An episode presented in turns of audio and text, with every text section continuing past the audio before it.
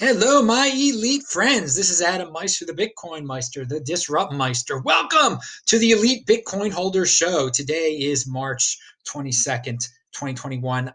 Actually, this show is uh, was put on by Christian at Bitcoin Magazine. You've seen him on the This Week in Bitcoin before. So I was a guest along with I guess five or six other guys on uh, Bitcoin Magazine show and you're going to hear the entire two hour show. It's pretty interesting. Played at 2x. I, I want to point out that I, I enjoyed the other guests. Some of them have been on my show before. You'll recognize them. But uh, all the ones that haven't been on my show before, I think I'm going to get them on my show. So this is how you use your head. Even when you're a guy like me uh, and you're on a, a guest on your show, you're always thinking and you're encountering new people and you think, well, what what what can I do with this person? Is this person worthy of being on my show? And all of them were. So I bring you the best guest in the space. I think I can bring out the best in these guys uh, once they're on my show. And I, I, hope you enjoy this show. I had a lot of energy on it. It is two hours. It's long. Played at 2x. Uh, you, you, don't have to listen to the whole thing or, or whatever. I'm pretty good at the end. I, I'm at the end also. Uh, my opening spiel on this is pretty darn good. All right, I just gave you one minute and one and a half minutes of this uh, blathering on. So in, enjoy this. Pound that like button. See ya. Hey, how's it going, Bitcoiners? It's CK here with a fantastic cast of Bitcoiners, bunch of Bitcoin experts, veterans, builders, drinkers, all the above. Um, I, I personally am drinking whiskey. It's been my my drink of choice the last few weeks, and uh, yeah, excited for this week. We have a nice lineup of things to talk about. Um, but yeah, I mean, we can just kind of kick it off with Bitcoin 2021. I personally am very excited for Bitcoin 2021. I know several of the folks uh, in this chat are going to be attending, at least four. I don't know, maybe maybe all six. Who knows? Um, but yeah, uh, very excited. Uh, I'm going to pass it over to Joe. Joe, What's going on in Bitcoin 2021 land? What's going on in Bitcoin in general? How's it going? Yo, uh, life is good. We're so pumped for the conference. We're like leaking out uh, little details about what's happening very slowly. I know it's kind of painful for everyone who wants to know more details, uh, but we did announce a new hotel partner this week, a ton of great uh, new speakers. And I do know for a fact on Monday there's going to be a bombshell announcement and um, it's going to make everyone who's had it's going to answer their number one question. Um, so whatever your number one question is we're going to answer that on monday. But anyway with that being said go to b.tc slash conference. You can get all the details. Again june 4th and 5th in miami.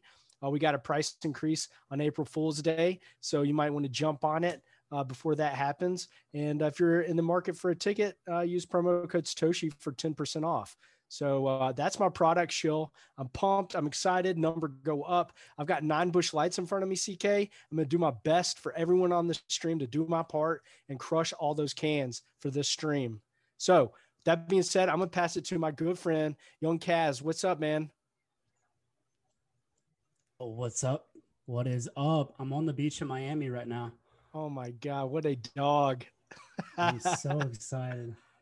You got your ticket booked? Of course, I'll be there. Yeah, I'm glad. I need to, to figure it, out where I'm gonna stay. That's the next thing. Monday, you'll be able to triangulate and coordinate when that shit's gonna happen. Okay. Cool. Cool. All right. So, All right, uh, Jacob, Kaz. can you hear us? Wait, before we go to Jacob, Kaz, why don't you introduce yourself? Everyone needs a proper introduction. what a slacker. Who are you? Oh yeah, yeah. Who am I? What's so, up? Yeah. This is my Welcome third time. Third time on Bitcoin Magazine definitely the most fucked up I've been rolling into one. So excited to get this going.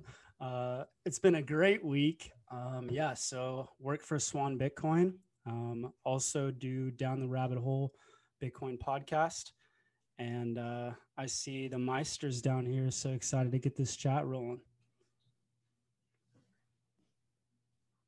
All right. Sorry to rudely interrupt you, Jacob and Joe. Not a problem. He was asking so if I could hear him, and, and, indeed I can hear him. Uh, what's up? And how are you guys? I should I do an introduction of myself? Yeah, yeah, yeah. Tell yeah, us, tell us about yourself. Give us, okay. give us a tweet worth or the elevator pitch. All right. So um, I used to be a high school history teacher until I started investing in Bitcoin and cryptocurrency. And after that, um, I went into the open source hardware field. Um, after that, um, worked on distributed uh, software container systems. After that, I worked on actual shipping containers full of Bitcoin miners with Drone Energy. Uh, and presently, I actually consult pretty much like across the whole proof of stake space and also on some pure Bitcoin projects as well. Uh, so, software developer, entrepreneur, a little bit of an investor, uh, having a freaking great time. Thank you for joining us, Jacob. That's awesome. Um, yeah, Jacob and I have had many great debates uh, and debates with other folks on Twitter. So, uh, Jacob, welcome back to the show. Um, let's o- jump over to Justin. Justin, welcome to the show. Who are you and uh, what do you do in Bitcoin? Yo, yo. Uh, my name's Justin. Uh, it's a bummer my camera's not working right now, but uh, I'm originally from the real estate industry, uh, got laid off in May. And uh, since then, I've been running a little podcast for family and friends called Bitcoin for Mom. And the whole point is to explain Bitcoin to my mom and hopefully bring some people along with us. And uh, actually, I'm originally from Miami. I have not purchased my Bitcoin 2021 ticket yet, but uh, I think I plan on coming. Justin, come on, man. You and your mom got to come to Bitcoin 2021. It's a no brainer. Uh, but yeah, hey, the very, very first Bitcoin or crypto conference I ever went to, I met a man by the name of Adam Meister, and I've been listening to that guy's show for like two or three months at that point. So it was a pretty cool moment to meet Adam in person. Only person that was like even remotely relatable at the conference. It was, it was definitely a shitcoin conference. Uh, but that was in uh, what early 2018, like Jan- very Jan- very early. Yeah, yeah January. Adam, welcome to January, the show. How's it going? January 20 January of 2018 in South San Francisco. If you guys go to disruptmeister.com, go to my archives, you can watch him on video making his first appearance ever on uh in uh YouTube crypto land or whatever. But yeah, I'm Adam Meister, the Bitcoin Meister the Disrupt Meister. Pound that freaking like button, baby. I'm going to bring this thing alive, baby. I'm alive. I'm from the city of death, Baltimore originally, but I'm in Miami right now and I'm loving it, baby, because we're free here. We can do whatever we want to do. But I got to go back up to Baltimore for Passover. But I will be back here for the event June 4th and 5th, baby. I'm already on fire. And baby, all I do is drink water. It's all pure, natural. All you guys drinking and drugging out there. No, no, no, not the Meister. Pure freaking energy. So I love Bitcoin. Obviously, I've been buying it since 2013. I've never sold a Bitcoin before. And maybe that's why I got so much freaking energy because I'm so freaking rich. Well, anyway, whatever I am, it's been great. And I'm just excited to talk about it tonight and see Christian and all these other dudes who've been on my Friday show before. I'm on fire, baby. Take it away, Christian. Let's go. A- Adam is absolutely feeling it and smash that like button. Uh, Yo, I'm fucking say, Jack too, CK. Let's go. All right, dude. Joe's already three beers deep. Um, let's pass it over to uh, to my man. Keep it simple. Keep it simple is a veteran to the show. Always bringing the heat. Welcome back. What's up, guys? I don't. I I'm kind of disappointed you made me follow Adam. That that was I can't I can't compete with that. Uh, glad to be back. I always love um I love you know talking with other Bitcoiners and getting on my uh, second tequila here. So I'm gonna keep up with Joe. I'm, I'm drinking Busch Light, so it's really not comparable. Okay. Yeah. So four for me and nine or ten or whatever for you. Okay. fair enough. Fair enough. Yeah. Yeah. Yeah. Good math. All right, guys. I'm excited about this one. Uh, I know I think Justin's coming is going to leave and come back, but uh, this first topic kind of relates to uh, you know onboarding newbies. You know, I think Kiss, Adam, several folks here, Kaz, have all been a part of bringing people into the Bitcoin fold.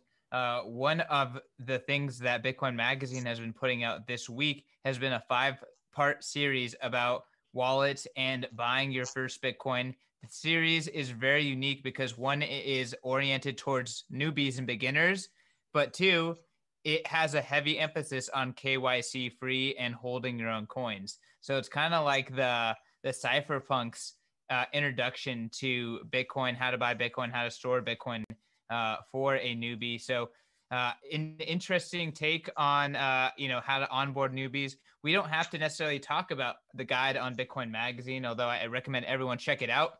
Um, but I'm curious how you guys, what's your default way of onboarding a newbie? You know, uh, do you, you get them on a Cash App? Do you get them on somewhere else? Do, do you recommend KYC free? Uh, let's let's go over to uh, to Kiss.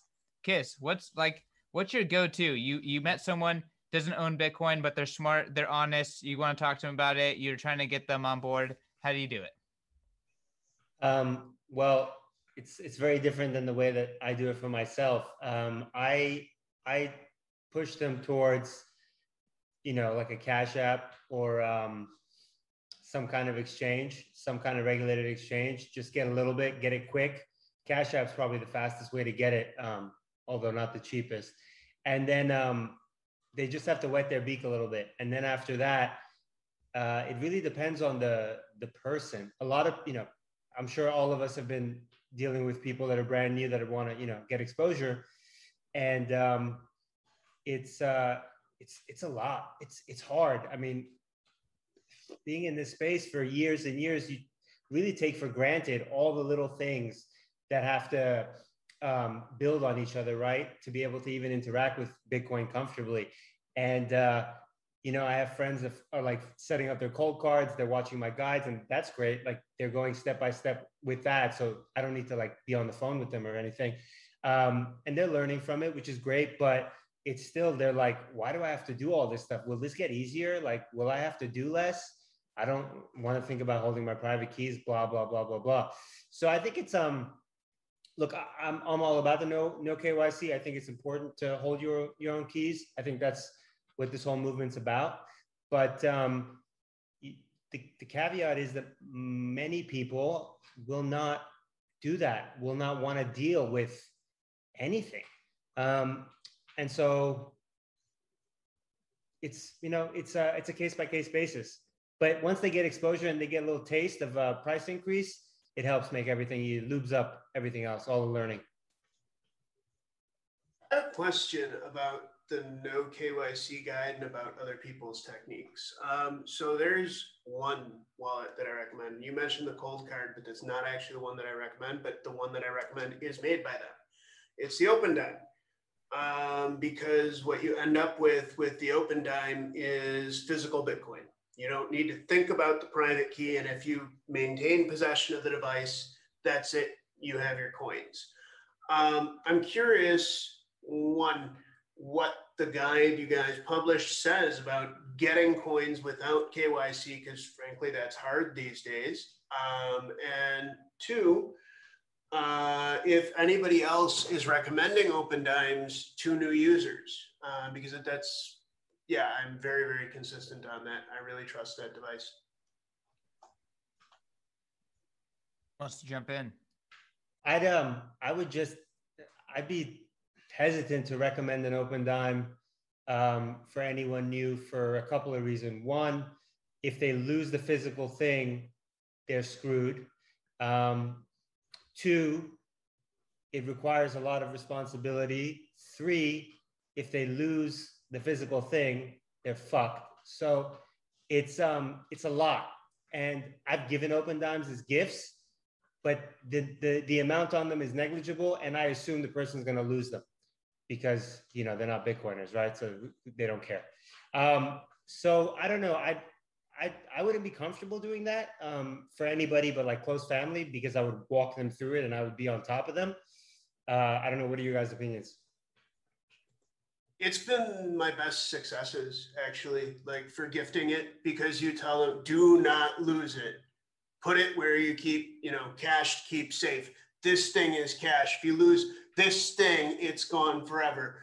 People seem to have a harder time um, thinking about 24 or 12 words, you know, a seed phrase uh, as money than they do thinking about little you know, condom wrapped Opendime as money. Um, I'm, I don't think any of the ones I've given out have been lost. What if they break? Ah, uh, well, um, there have been no, no, it's real. Uh, there have been reports of that on Bitcoin Talk, but I've used them for a while now. I've never had that experience. Um, I think that if it happens at all, it happens very rarely. In fact, even the ones like I'm, I'm not certain that all of the reports on Bitcoin Talk of them breaking are actually accurate. Um, you know, there's a lot of talk on Bitcoin Talk. Um, and then in terms of backups, well, I mean, backups are security risks too. You write down your 12 or 24 words, and, and, and what happens when somebody sees your 12 or 24 words? Ah, you're fucked once again. So, I mean, I just tell people to treat it like cash. They do. Um, and that simple, like, mental model works out. So the only reason I'd push back on on the the Opendime is uh, is the fact that Rodolfo himself says that they're not for hodling. Um, you kind of have to take uh, chip rot uh, into account as well. So, um, you know, there is a maximum threshold that you can, you know, reliably hold your Bitcoin in that before you actually have to move it. Versus, you know, if it's in, a, you know, a BIP, you know, uh, was it eight, 182, uh, a mnemonic passphrase, you know, 12 or 24 word passphrase. Uh, you know, at least if that's backed up, you don't really have to worry about chip rot or anything like that. Um, but you know, it's definitely the nuances. Personally, you know, I have them as like cool things, but I don't actually use uh, Opendimes for you know anything hodling related. But like onboarding a noob, CK. I mean, I think that's kind of the point of this. I think it's easy to wrap your head around something physical. Everything with Bitcoin is completely like virtual almost. So, Adam, what are you thinking, man? Well, I, am thinking what I've dealt with over time is, you know, hardware wallets are a little bit too complex for noobs. By the way, the dude who has the the podcast for his mom, that is a great idea. I mean, that's that's how you get newbies into this. Make it simple enough for your mother. And what's simple enough for your mother? An online bank, unfortunately. And whether we all like it or not, we all we love this complicated no KYC stuff. It's going to be super private. No one's going to be no, we own it. But most people, eh, what's going to end up happening? Coinbase is about to be go public. They're going to be incredibly wealthy. They are wealthy. That is going to be the Bitcoin bank. Most people are going to keep their Bitcoin at the Bitcoin bank. That's the easiest way to do it. You just what I used to what I did, you know, back in 2016, 2017 with friends and stuff. Before there were a lot of options, I'd be like, just buy it at Coinbase, and then you're going to learn about these things called hardware wallets. And what did my friends do? They did nothing except one of them bought it at Coinbase he bought a seventh of a Bitcoin. He still has that seventh. He paid $100 for it. He still has that seventh of a Bitcoin at Coinbase. He, he still has the option to get it off of Coinbase if he wants to. So he was onboarded. I mean, he's done great for himself. He, since then, he's had two children and he's got, what's he got now? Over $7,000 worth of Bitcoin at, at Coinbase that he paid $100 for. So I, I, I know we, we, we have this strict orthodoxy you know, I would recommend getting a hardware wallet to a newbie, like like, but I would I would explain it step by step. Just get it at some regulated exchange. You can't keep it on there, dude. But they're going to learn over time if they don't get it off that it is a Bitcoin bank, and they are used to banks, and that's uh, not everybody that gets into this uh, wants you know the resp- the personal responsibility of taking care of uh, uh, something that's worth a lot in there. They don't trust themselves. They would rather trust a company that is a public company, will be a public company, uh, and uh, you know they, will treat just like Bank of America. How they treat Bank of America with their money, they'll treat Coinbase.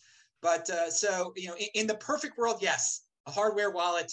That is what I would recommend and uh, but uh, most people it's it's too complex right now. They get freaked out by that 24 word seed. I mean i've i've told my mother about the 24 word seed and she's just like oh my god uh, that's i don't understand what the heck you're even talking about dude. So props to the guy that's trying to teach it to his mom uh, will create a, a, a you know a podcast that makes it easy for moms. That that is a good first step there.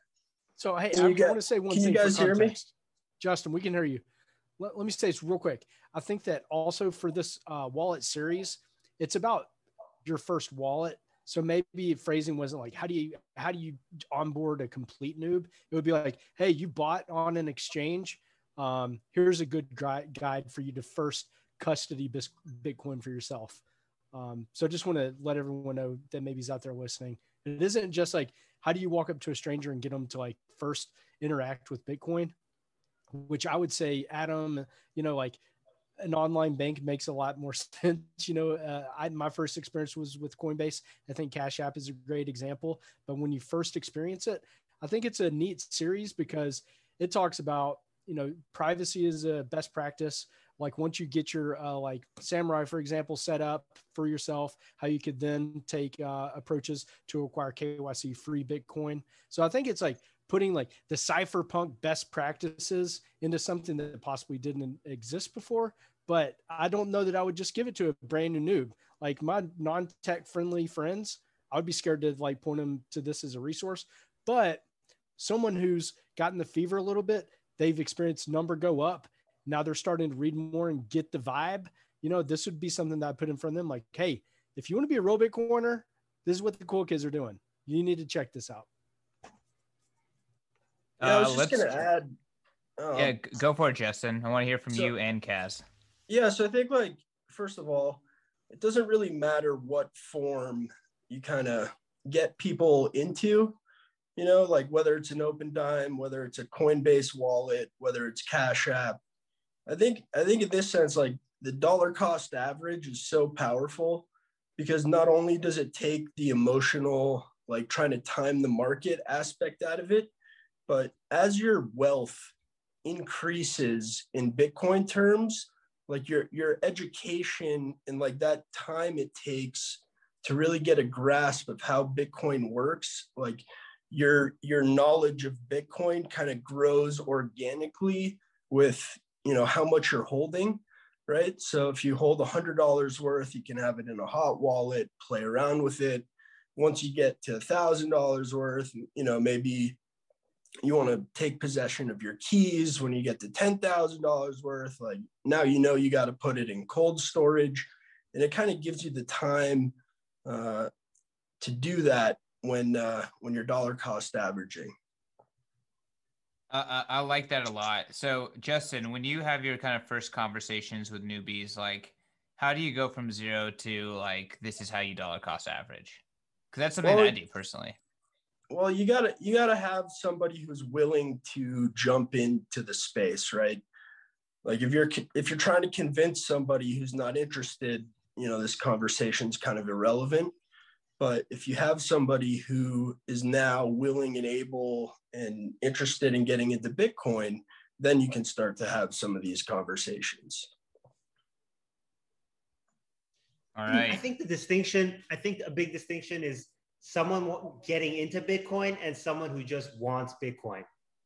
Because most of the people that I'm interacting with in my, you know, real life, like friends, family, they don't want to learn Bitcoin. They just want exposure. They want it to be safe and they want to forget about it until it's time for them to do something with it, right? There's no like, oh, I want to interact with Bitcoin or I really want to understand this. It's just like, oh, I want to I want a, a, position and that's it. Like let me keep this super safe. I don't want to think about it. I don't want to worry about it. I don't want to touch it. I don't want to learn about it. I just want to acquire wealth. That's the majority of people that I deal with. We, every single person on this is the the fringe person, not the not the normal regular person. So we have to remember who we're talking to, right? Like I don't get I don't talk about KYC or privacy to most people because it's already too much, you know. And I'm like the extreme. Look at me, I'm wearing a fucking mask. I'm a crazy person, right? But like, you got to know, I guess, know your audience. I, I mean, but so Adam, but after that, Kaz, okay. I mean, if if we're talking about easiest hardware wallet or easiest physical wallet, um, I mean the the ball. I know the ballet wallet is is controversial, oh, God, but uh, there no, it's what? it's easy. How, how, it's easy, and, and, I gotta the okay, the, okay. the, the advanced version. Uh, my my uh, a relative of mine has. So I mean, and he was able to figure it out and everything. So I mean, you, you, that this is we're, we're talking about a, co- couple different subjects here, but like easiest physical wallet. That's I mean that one's pretty darn easy. okay, okay, okay. so I'm gonna I'm gonna jump in here. I'm gonna jump in here. Please, please do. So we're going to go all the way back to uh, the Opendime because I'm stress testing an Opendime right now as we're speaking. It's not going to break. I truly think it's it might be one of the easiest ways to give people Bitcoin. Like, do I think it's the best way for anybody to store large amounts of Bitcoin for a long period of time? No, absolutely not. But do you have to worry and manage your private key? No, you don't. You literally just have to say protect this. So I can't remember like pretty much we went around the whole room. I can't remember who said it. Somebody just said that. Like you just tell people, hey, just protect this. It's pretty easy. You don't have to give them a you know a fortune. And but that's a good introduction to Bitcoin. Um, going back to KYC, most people don't understand Bitcoin, so they're not going to understand why you should buy KYC Bitcoin. They don't understand the history of money and like 6102 they're not going to understand like kyc so i think just introducing people just the concept of like you know taking control of their life and their finances and buying bitcoin that's way more important than like doing everything perfect like from day one so uh, that's that's where i'll go wow i didn't expect to spend so much time on the subject but um I feel like it, it's for sure important, and it's something. It's something like we all are interacting with a lot right now because there's a lot of outside interest about Bitcoin. Uh, this is when people who don't know anything are kind of jumping in. Um, you know, we there's can no, kind of there's stay no on easy this. answer, bro. Yeah, that's the problem. I mean, I mean everyone it's has a one way. Approach. It's one way. I mean, I, I recommend people like software wallets like Samurai and Blue Wallet. Like 99% of the time but like there's some people like i would give an Opendime to like it totally just depends on like the person and like you know how comfortable they are with technology and different things of what i would recommend them to yeah, it depends on you know how they think about stuff if they're yeah. the type of person who's more comfortable with a physical object you you give them the Opendime um, yeah. and you, you help them fill it or whatever um, and if they're the type of person you know is going to need a backup like you said, you always use a software wallet. Um, yeah, I'm a huge fan of that physicalization aspect of the Opendime. Um, and when it comes to getting people like involved, I do want to say, I mean, I gave out my first Opendimes like I don't know three years ago, I guess. Um, they were trivial sums of money then, um, and uh, no losses. I checked in with everybody a couple weeks ago. So um, I'm very, very satisfied with that product. Cool. So last question on this subject, and then we'll move on. But how important is holding your own keys? Like, let's just call it in the first six months of buying Bitcoin. Does it matter at all? Let's go to Adam because Adam kind of had a counterexample. In, in the first six months, no, it, it's no, it's not. As long as you got the freaking, as long as you're not a no coiner screaming and complaining anymore, that's that's a great first step to get to stop being a person who's wondering and asking these questions and making up these excuses. As long as they have, they've purchased Bitcoin, they're great for the first six months, but yet they really should start exploring getting it off that freaking exchange, at least after six months. But they're, they're in a much better, think about, compare them to the no coiners. They're in such a much better position for the future of their lives than, than no coiners who keep on making up all these excuses why, oh, uh, is, is there going to be quantum computing? I'd rather have it on Coinbase than be worrying about quantum computing. Um, you, you you raise a really really good point. Although I do just want to say I I I have serious concerns about that Ballet wallet um, because the keys are pre-generated. Like, give me an Opendime any day uh, because you generate your own key. Um, but you're you're completely right, Adam. It's all about getting them off of zero, getting them into the experience, and getting them thinking about what money is. People ask me about Bitcoin these days, and I say, "Well, you ever thought about like like what is money exactly?" and um, you know, that really gets quite a thing going. All right. How important is to go off the exchange in, you know, let's just call it a reasonable amount of time, Justin? So the way I see Bitcoin is kind of like a race to the finish line. And you know, all the time it takes to get there is your accumulation phase. And, you know, as long as you're increasing your odds of making it to the finish line with like the most amount of Bitcoin in your hands, like that should be the goal. So whether you keep it on an exchange or on a hardware wallet or in the Glacier protocol, whatever it may be, like you want to first of all feel comfortable about where you're storing your coins and be able to do so and you know evaluate the risks in custody and self custody and to kind of maximize you know or minimize your loss as you're trying to accumulate. Yeah, I think that that's fair. It's it's like sometimes people are like, I need to protect this from a hacker or a robber, but the reality is is they're making their funds very susceptible for a fuck up on the you know from themselves. And the reality is is you just got to do whatever it takes to like you know increase your chance of holding on to as much coin as possible, right? It's just about, you know, minimizing how much you lose. Yeah, I, I mean that, that could take a lot of different paths, you know. It it's a very personal decision whether whether to take possession of your own coins or to leave it with somebody else, whether, you know, BlockFi is a very controversial topic, whether you want to lend it for interest. You know, it's just a it's a very personal personal decision It is. Um, I know way more people who have self-owned with the number one cell phone, and I mean screwing yourself over when I say cell phone.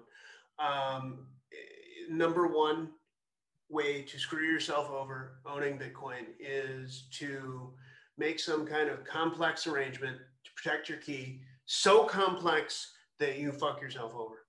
Um, and it, I mean, that that's just awful to see. It's another reason I really like the Opendime. It's more or less impossible to do that.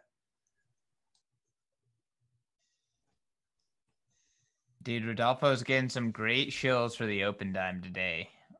All right. Um, how important is it to get off the exchange, Kaz, in a reasonable amount of time?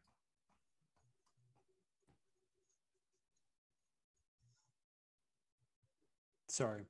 Um, as soon as reasonably possible. Like if it's your first time interacting with an exchange, your first time learning and interacting with Bitcoin, it's probably going to take you, you know, a little bit, but like you need you need to like if you're buying Bitcoin, like once you're investing, putting, you know, something into it, you should probably take the responsibility, you know, you know, in the first couple, you know, month to two months, depending on how much money you're putting into it, like when you should be like, okay, this is like now something considerable that I should, you know, look at putting in my control because that's really what Bitcoin is and all the value is, is that you can control it yourself.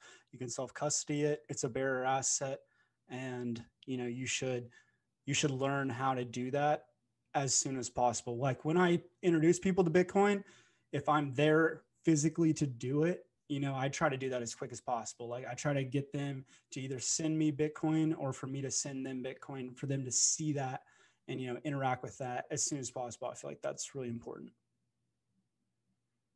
Yeah. Uh, I forgot who said it, but gosh, it, it was, it was someone who was like, when you see the magic, like, especially when you're normally you're exposed to the traditional rails, when you see the magic of like final settlement, it was Vijay Boyapati. Like when you do yeah. it yourself and you see that power, like and you know what it means um yeah. It, it, it's really something special. So yeah self custody does have kind of like that experience of like wow that was a powerful thing i just did. Let's go kiss and then joe same topic. How important it is get off exchange quickly? So it's the most important thing. And uh i pound like i don't care who i'm talking to i pound i pounded in them.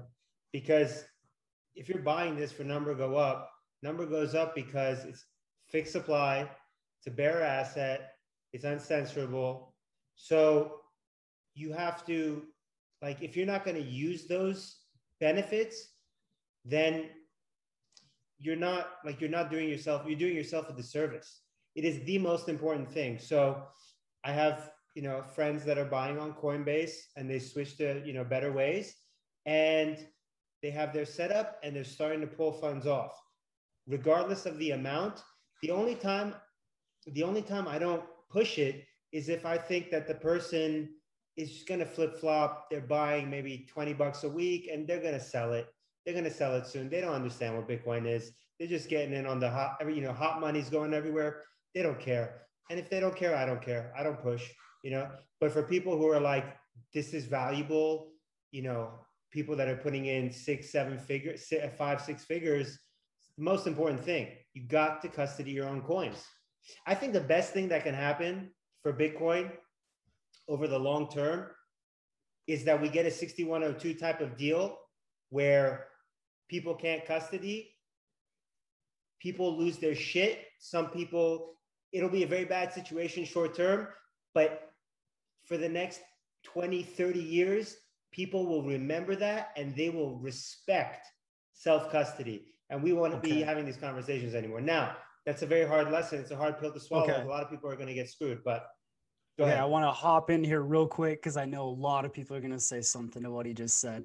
So, uh, if we were to do a 6102 on Bitcoin, I don't is, think it will be successful, and I'm not saying it's right. scary. But okay, we're, we're for, talking. For, okay, we're effectively talking about just Bitcoin that are on exchanges. Because if it's in self custody, how are you going to do a 6102? That's what he's Correct. talking about. Okay, yeah. so just well, just okay. Well, then yeah. List. That well, okay.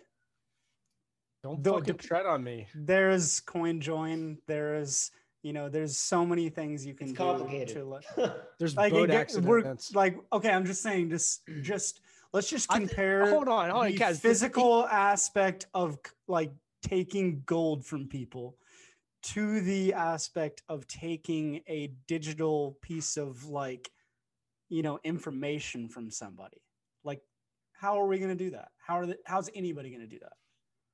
That's not the even pass stimulus That's checks. not the point. We can't even get fucking stimulus checks into people's bank accounts. It's not the fucking. That's not even the point I'm making. Yeah, I'm not making that. That's okay, not okay. my point. The point is, it's a it's a hit on the perception. People will be scared. It will scare people off. It, it it's not fundamentally a a viable attack on Bitcoin, but it is on. Yeah the infrastructure right. and the perception, the and the image that's the being built. Yeah. It's going to terrify a lot of people. It'll, I, it's extreme, but I think it will, you know, the, there won't be these conversations anymore. People will understand why Bitcoin's valuable and when they can acquire any, they will self custody it because they know they, they remember what happened. It, I'm sure it'll get turned over. If it happened in America, which I don't think it can anymore, but if it did, it would last maybe a year maybe less. Who knows? I mean, to be honest, no, I, I, don't even. Hey, sorry, I, don't even know if it's going to be a real like. We don't need a sixty-one hundred two for people to to get it. As soon as Bitcoin is real money to most people, and there's a real exchange hack, it's going to really fucking matter to most people. So um, I don't think it's going to take that much. Hack. That exchange hack was not. And it matters to everyone who cap. cared about Bitcoin back then, right? Yeah, but I'm just saying the the like the whole reason that we are preaching self custody right now on this podcast is because of Mount Gox. Like that's the lesson learned. Like that's I, it. I, I, right, okay. Justin, then Joe. I have to stand up for the lineup. Justin, then Joe. Let's go. Thanks. I, I think there's like a real risk of, you know, at least custody Bitcoin becoming uncustodiable, right? Like Bitcoin can't be shut down, but if the governments tell all these exchanges, like, look, all these Bitcoins have to trade internally, that, that that's what's going to happen. So as long as we can get Bitcoin into people's hands, Christian, I'm telling you, like this, this is a this this is a shut, shut down Bisq. No, no, no. I'm just saying that the bitcoins that exist within custodians could like never come out. Yes, Most absolutely, absolutely, absolutely. I agree with that. I don't, I don't know if I agree with the other things that you said, but that last statement I, I agree with. All right, let's go to Joe. I think that uh, it's a journey, and there's not an easy answer, and um, unfortunately, some people got to get wrecked. I hope it does not happen. I hope there's no 6102. I hope people do not get wrecked. I think maximalists are uh, you know, loud and proud about the way. and uh, self custody is part of the way, and not dabbling in shit coins is the way. And um, I think that we are going to continue beating our chest as maximalist, and uh, it's scary. Bitcoin's a bearer instrument, you know, like it's on you. If you fuck up, it's gone. There ain't nobody to call except for you know nobody. So um, there's not an easy answer, and it's a journey and it's a process. I think we talked about a lot of the ways, but I think the answer as quickly as possible. But uh, you got to want it because I think all of us have probably tried to help a friend or family member who uh, drugged their fucking feet and really didn't care and didn't have skin in the game. And uh, I, you know, me and my personal journey, I'm starting to not give a fuck about people a lot more uh, because I've tried, and but but I'm going to continue you know, memeing at them, and I'm going to keep telling them to keep having as much fun as they want to have. And uh, if they, you know, my friends and family members come to me and like ask, I will definitely tell and give some solid advice. So that's what I got to say. I just, yeah, I think it's going to happen. There, there, there will be an attempt to seize Bitcoin. It's going to affect all of the major retail exchanges, and a lot of people are going to lose their coins um, and it's only going to be a small portion of people who do not. That's yeah. All right, All CK, right. pivot, bro, pivot. Yeah, let's. So that was sad. I don't know about bearish, but sad. Uh, and I want to pivot to bullishness. Uh, Will Clemente taking the Bitcoin space by storm with just bullish article after bullish article. Who is Will Clemente? a fantastic article. Huh? Who is Will Clemente? Tell, tell everyone who this this kiddo is. Dude, this kid's like 18 years old from East Carolina University, and he's just like so incredibly smart, just insane. I mean, the Zoomers in this space just mind blowingly smart. But um, regardless, so I I haven't heard this name yet. So so show me this kid. Yeah, well, I I don't really even want to show him because you'll see him on the internet again. But uh, yeah, this article effectively what he does is he takes like markets like the S&P, markets like the fixed income market, markets like the real estate market, and then he tried to compress them into Bitcoin terms, right? So he he ran the numbers and he he's trying to push the envelope of, you know, how big can Bitcoin get? And he's actually going further than saying like, hey, take, you know, whatever market you think Bitcoin can capture divided by 21 million. He's saying take that market and divide it by 2.4 million. That's the float. That's the amount of Bitcoin that's actively trading on exchanges right now. So he's deleting anything that's not actively on exchanges. Um, so you get some mind. So are we gonna have numbers. a gamma gamma squeeze on Bitcoin? like, I mean, you you get some mind-boggling numbers when you when you when you calculate this. Uh, my favorite number that he came up with is if you take all of the land on earth divided by 21 million you get 6000 acres per bitcoin. So that's my favorite number from the article. Um, we don't have to dwell on his numbers. I'll, I'll drop some more throughout this uh, this stream but i'm just curious how big can bitcoin go? I mean i, I want to go to adam. Adam's adam's seen bitcoin at tiny numbers and he's been predicting massive numbers pretty much since day one. Like, well, well, how big can I, Bitcoin I, go, Adam? I don't do the clickbait quadrillion stuff at all. I, I tell people take it one step at a time. So the, fir- the first goal was to get to a $100 billion market cap, right? And we got to a $100 billion mar- market cap. The next was a trillion. We got to a trillion dollar market cap.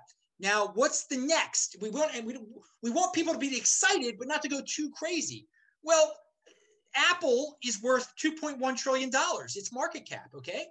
And if you think logically, think calmly, we don't have to talk about all the land on earth, all the gold on earth, quadrillions of wealth on earth, or whatever.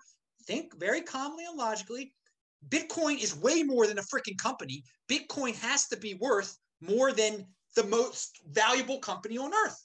And right now, Bitcoin is only less than worth half of what the most valuable company on earth is. So um, it is very reasonable to say to anyone out there that if you believe in Bitcoin, you think it's going to be worth more than Apple. Thus, you think it's going to be in the six digit realm. It's going to be worth over a $100,000.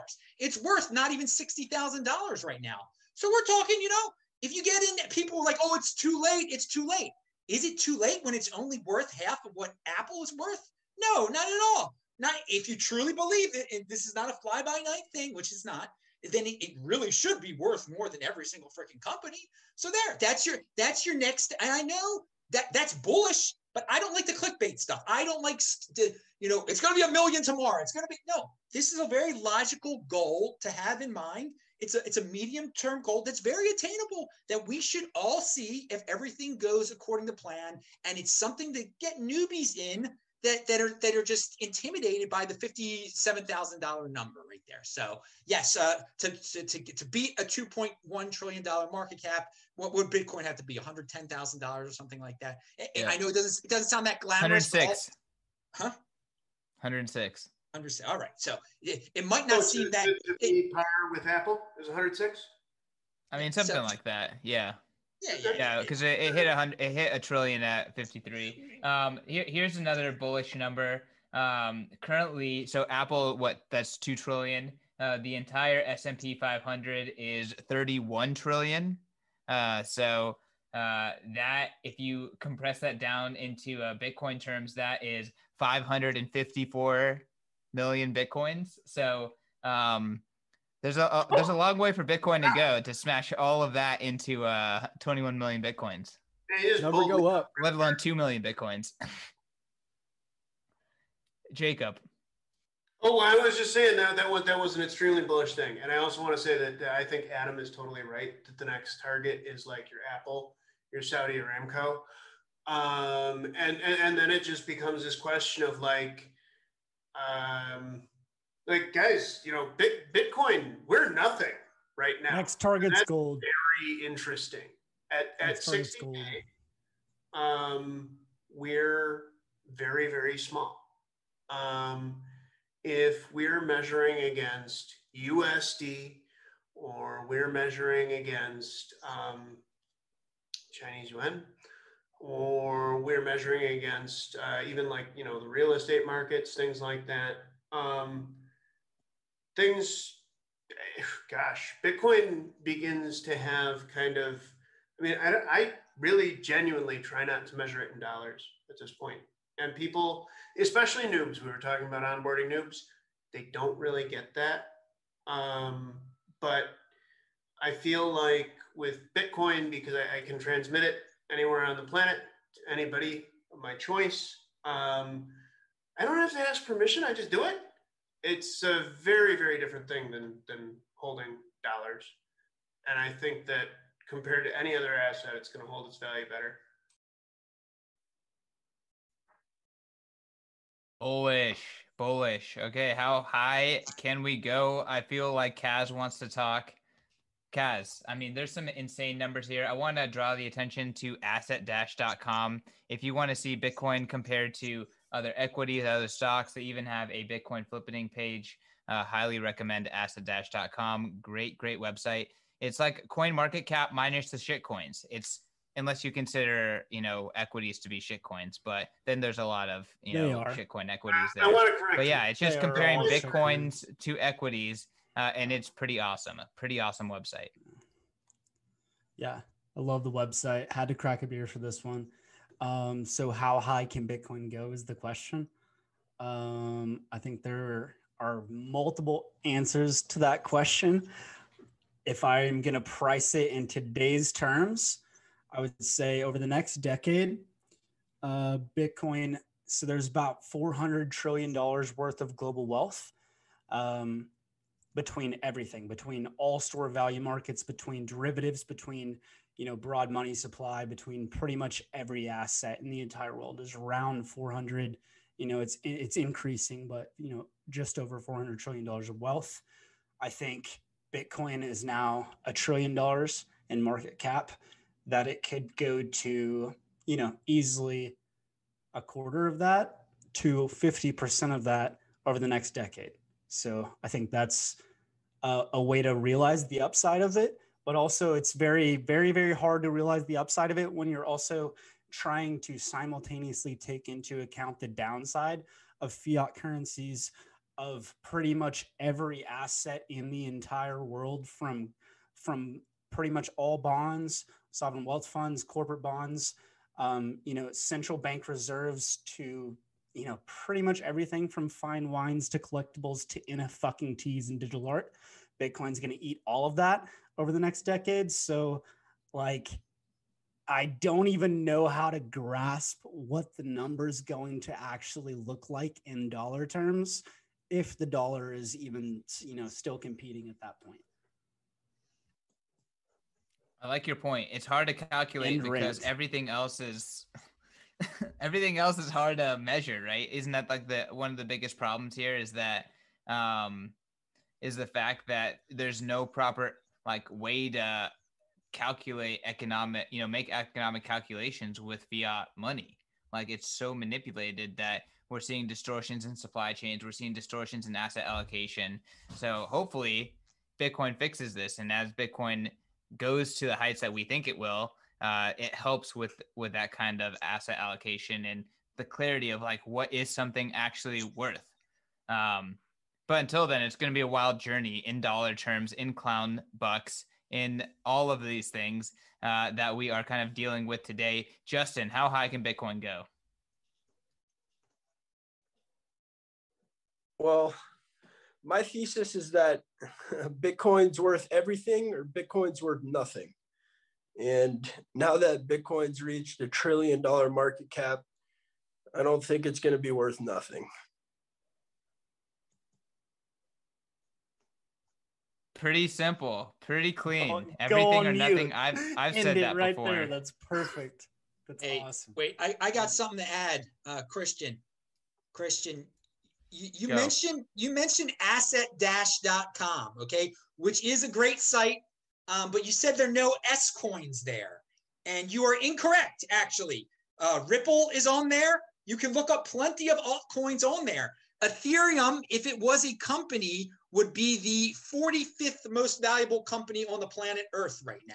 So they they rank uh, quite a few. Uh, now I don't know if people consider that an S coin, but Ripple is definitely an S coin. Okay, so that that that is that is listed on there as well. It- it's an entertaining site, asset-dash.com. They, they've merged. Okay, uh, what you call these these these S coins, these these stinkers, um, and equities are essentially the same thing at this point. I, I actually okay. Listen, Ripple. All right, Ripple is down here. It is a genuine S coin. Okay, there is no purpose for Ripple. It will never help anybody with anything. Um, it was designed to extract value from people. There are crypto assets out there that actually do stuff. They're interesting. Uh, no one cares. Sorry, Jacob. Bitcoin Magazine. no, They're shit coins. what Bitcoin Hey. No, I, I agree. You know, it's Bitcoin or shitcoin. It's all if you from an investment advice perspective, it's all trending to zero in terms of Bitcoin. And part of what Bitcoin enabled is permissionlessness, and the fact that people can do stupid fucking shit with their bitcoins is proof of that. So there you go. Um, how high can Bitcoin go? Further than I Bro, let me tell you how high it can go. Let me tell you how high. Uh, All right. We're going at least to Mars because I listened to um, uh, VJ. No, I'm sorry, Drew. Drew with uh, Peter McCormack. And uh, we're at least uh, the moon is within the hash center of uh, Bitcoin's mining. Okay. It would be difficult to get mining on Mars, uh, just not feasibly possible. So we're at least going to the moon. Um, it can happen on Mars. It can happen within our system, Martians, the Martians will have to have a new form of Bitcoin. but they won't have to. They can still transact within Lightning Network or with their own side chains or something else that develops. It's going to be through a side chain. It's going to be. Hold on, be- they will not be able to mine Bitcoin, yes. which will cause some contentiousness between Earth and Mars. I can foresee some kind of like, um, you know, Earth. See, and, this is see, Martians this is going to be the being new pissed forex market. The new forex market is going to be the competing the settling between the blockchains. that have to settle between astronomical amounts that cannot be like, you know, like handled through mining. You know, like So Marsh, that- the Martians are going to have to have a new form of Bitcoin. They have to like, or They otherwise they're have going to to. well, and That let, otherwise, otherwise they have to piggyback off ours, which they won't they want to be able to mine. because Well, All right, guys. Just like the shitcoin talk, I'm gonna cut this one off because, like, fuck, who like you, you asked the like, fucking if Bitcoin, question. if Bitcoin is speculation, this shit is that is the utmost speculation. Okay, okay, yes. okay, okay. Bitcoin Don't, is going no, no, to the no, fucking okay, moon. I agree, both physically and this is and Bitcoin. Bitcoin astronomy. Bitcoin astronomy. Go read Bitcoin astronomy. It's a great. Yeah, go read It's great. Bitcoin astronomy. I, have showed it to Elon multiple times. No, you haven't fucking read anything. You haven't read anything. What the hell is? I'm not kidding. It's actually an article. Like, go read something, CK. Hey, Kiss, how high can Bitcoin go? And keep it on Earth, please. But hopefully, just really fucking big numbers. Yeah, 100x by 2030. Easy. Your purchasing power goes up 100x. That's it. Book my time for the next topic. I might pop off soon. This is simple. 100x. That's it. Easy. Easy 100x. But but the next decade is going to be fucking crazy. So it's going to be rough and tumble, but yeah, we'll be there. I mean, you, you don't you don't stick uh you know what is it 550 million bitcoins into 2 million bitcoins without some craziness. Correct. And yeah, that's the that's the size of the equity markets today measured in bitcoins today. Um guys, I mean, I'm pretty bullish on Bitcoin. Like, do you guys think it's going to take a long time or do you think it's going to be a turnaround? Like Kiss is saying it's, you know, in terms of Bitcoin, and, you know, it could get to really high numbers maybe without necessarily, you know, becoming the money that we all measure value in, right? I don't, I don't know, maybe yes, no. Uh, personally, I see like by the next election, by 2025, like Bitcoin will have already changed borders. Like it will have already changed what countries look like. That's how. Do, like, do you think we'll have quickly? I think it's going to happen do you think we'll have politicians that have a Bitcoin stance in the next? I mean, yeah, we got like we four of them coming to Bitcoin 2021. So yeah, I do. No, no, no. I do think that we will. I think most politicians by the next election in you know in the next three or four years will have a they have to be one side or the other. I think that's how contentious it'll be. That's what I meant, CK. Not do we have a senator who likes Bitcoin, who is our queen, by the way, my question is will it be a will we see a line in the sand with mainstream politicians not mainstream with us federal elected politicians that that's the big question i think so because they're they're going to try to nuke it um, and everything adjacent to it and everything that allows you to hold and generate wealth privately as yourself what, all, what's adjacent know, to Bitcoin? What there's nothing else. What what else is there? Oh my God! There's all the you know thousand or so projects that sprung up only because Bitcoin exists. Bitcoin made them all possible, um, and you know they're going to gun for all of that. I'm very sure of that. Well, I, I hope that they waste a lot of energy on the shit coins uh, because I personally consider the shitcoins to be a, just a DDoS on their on their finite energy, which uh, I, am a big fan of. Adam. Well, uh, you can consider the altcoins and DeFi to be a shield for Bitcoin.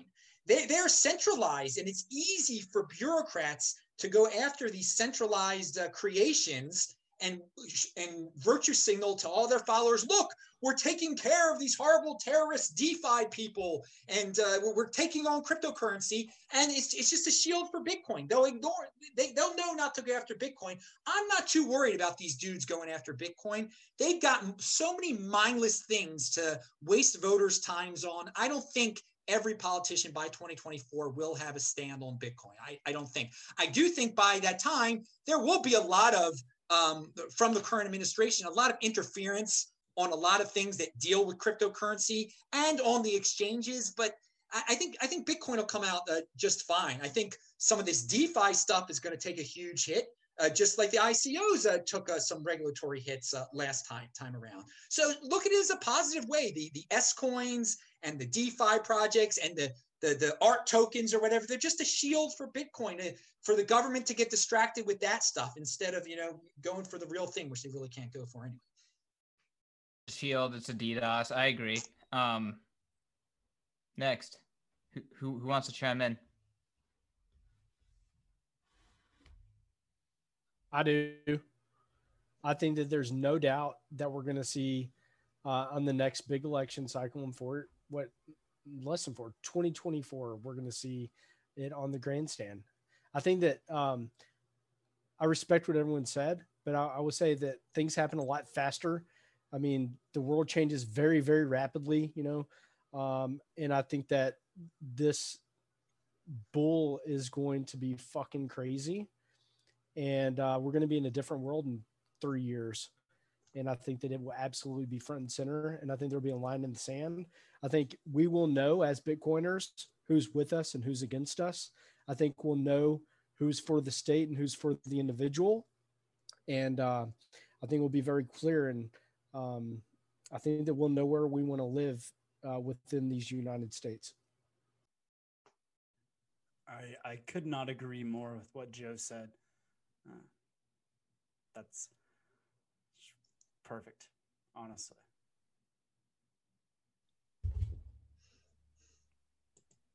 Want to talk about politics more? Should we move on? I don't know. Do we want to All talk right. about politics more? We probably shouldn't. No. No, yeah. let's move. Yeah, let's move on when you put it that way. So, um, earlier this week, NYDIG brought on the uh, one of the leadership members, one of the senior members of uh, was it the uh, which uh which which insurance New York company Life. was it? New York Life. Yeah, New York Life. He came on board, uh, kind of following up NY NYDIG's, I guess, existing relationship with Mass Mutual. Um, for those who don't know, NY NYDIG, NYDIG is the hottest institutional Bitcoin maximalist, Bitcoin forward custodian onboarding presence out there. Um, and the fact that, you know, leadership from NY Life, um, it, insurance companies like Mass Mutual, um, actually buying and holding Bitcoin. Um, you know, these are pretty big moves. Um, our boy Dylan at Bitcoin Magazine broke down kind of why uh, why it makes sense why insurance companies have really long term liabilities and in a world with 0% interest rates and uh, kind of crazy valuations across equities that something like Bitcoin makes sense. Um, but it is really interesting to see large institutions like New York Life, like Mass Mutual, like insurance companies in general, which have a lot of cash on the sidelines. Um, you know, looking at this baby asset, right? It's just crossed a, a trillion. It just got you know close to FAANG territory. So um, I mean, Kiss, you you were pretty short on the last one. I'm hoping that you you have a few more uh, things to say about this topic. You know, insurance companies, institutionalization. Um, you know, what are your opinions here? Um, well, I guess I can. I mean, I guess it's good long term, but the Morgan Stanley that, that Morgan Stanley news that that just came out a couple days ago, right? The first. U.S. bank to offer its its institutional investors access to Bitcoin, and people are making it out like it's some big deal. But if you look at the stipulations, it's so onerous and so small. It's almost like it's like a PR stunt. I mean, I just it just it looks like to me that they're just more terrified than anything else because they're like, yeah, yeah, we, we want, we like Bitcoin, but only a little bit. No, no, don't get too, don't get too crazy. You have to, you have to have a lot of money first. You got to hold it here only a little bit. So what is that? I mean, I don't know. I don't know if it's, this is just a hot thing, hot money everywhere, $69 million NFT. You know what I mean? Maybe for a lot of these people, Bitcoin is the same thing. Now, for an insurance, a hundred year old insurance company, I mean, they're obviously very, very smart people. So they probably get it. But I think a lot of it is um, probably just press and hype. And, you know, we get a nice 50, 60% drawdown. I think a lot of them are going to be going, probably just dumping their positions. Maybe not the insurance companies, but just a lot of this PR, PR porn. That's it. Well, hey, it, it is bullish. I think great points, Kiss. Um, at the same time, it is bullish that, you know, in 2017, Bitcoin was a bad word and everyone wanted just enterprise blockchain. And now Bitcoin's the hype word. So I think that's that's bullish. That's for sure. Um, Adam, what's your what's your take on uh, insurance bigwig jumping into Bitcoin? You front run the shit out of them. I, I think in insurance companies getting into it's just it's just another step toward another uh, corporate entity being cool with it. I think I think it's a positive. It's it's to be expected. Eventually, all types of corporate entities will dabble into it. They want to make money. They want to be rich. I mean, there, there are a lot of people that talk about how Bitcoin will destroy the banks. Oh, I think it will enhance the banks. They'll they'll all become Bitcoin banks or cryptocurrency banks. So uh, it's all expected. The, the real big institutional news, still to this very day, was when Michael Saylor and MicroStrategy made the announcement in whenever it was August or September that they had bought it for their treasury. That that ended the period of time when we were still in the early part of Bitcoin or the super early. We're still pretty early, but things changed that day. And I mean, and you've seen the price react. It was around ten thousand dollars then. Well, what's happened since then?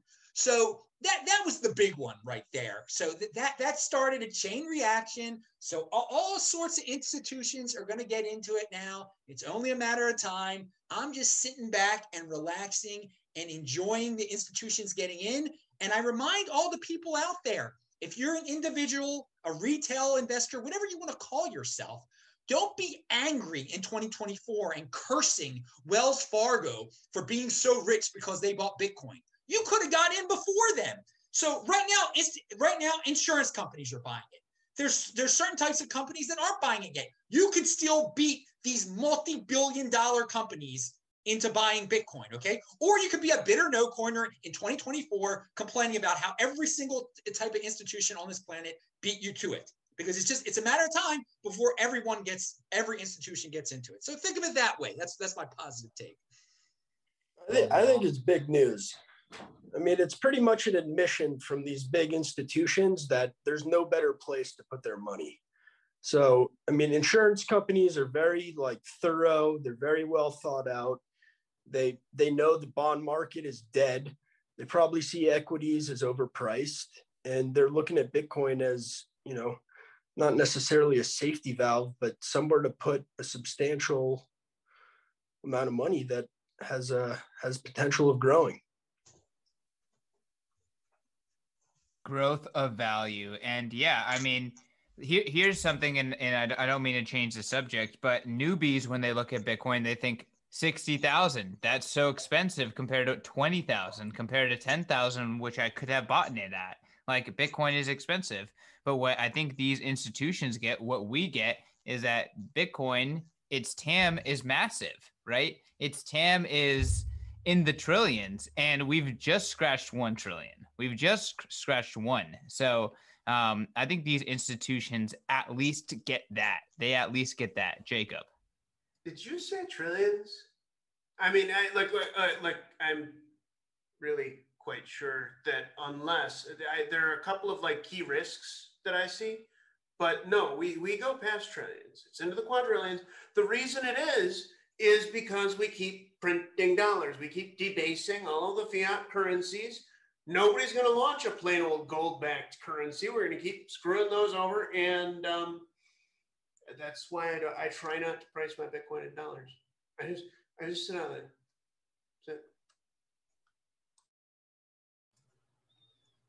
all I, all I know is that insurance companies are one of the most risk averse institutions on the face of the fucking earth.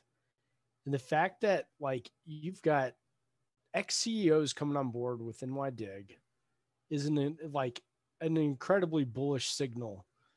Um, I mean, this is how like the government works. You know, you work at the state and then you go consult elsewhere and you bring your fucking shit policy on board to the state. Uh, this is going to bring Bitcoin to other. This signals that the Overton window says it's okay for um, insurance companies to accumulate Bitcoin on their balance sheet. So, uh, like the author said, like Dylan said, I'm incredibly bullish on this, and uh, I think it's fucking awesome.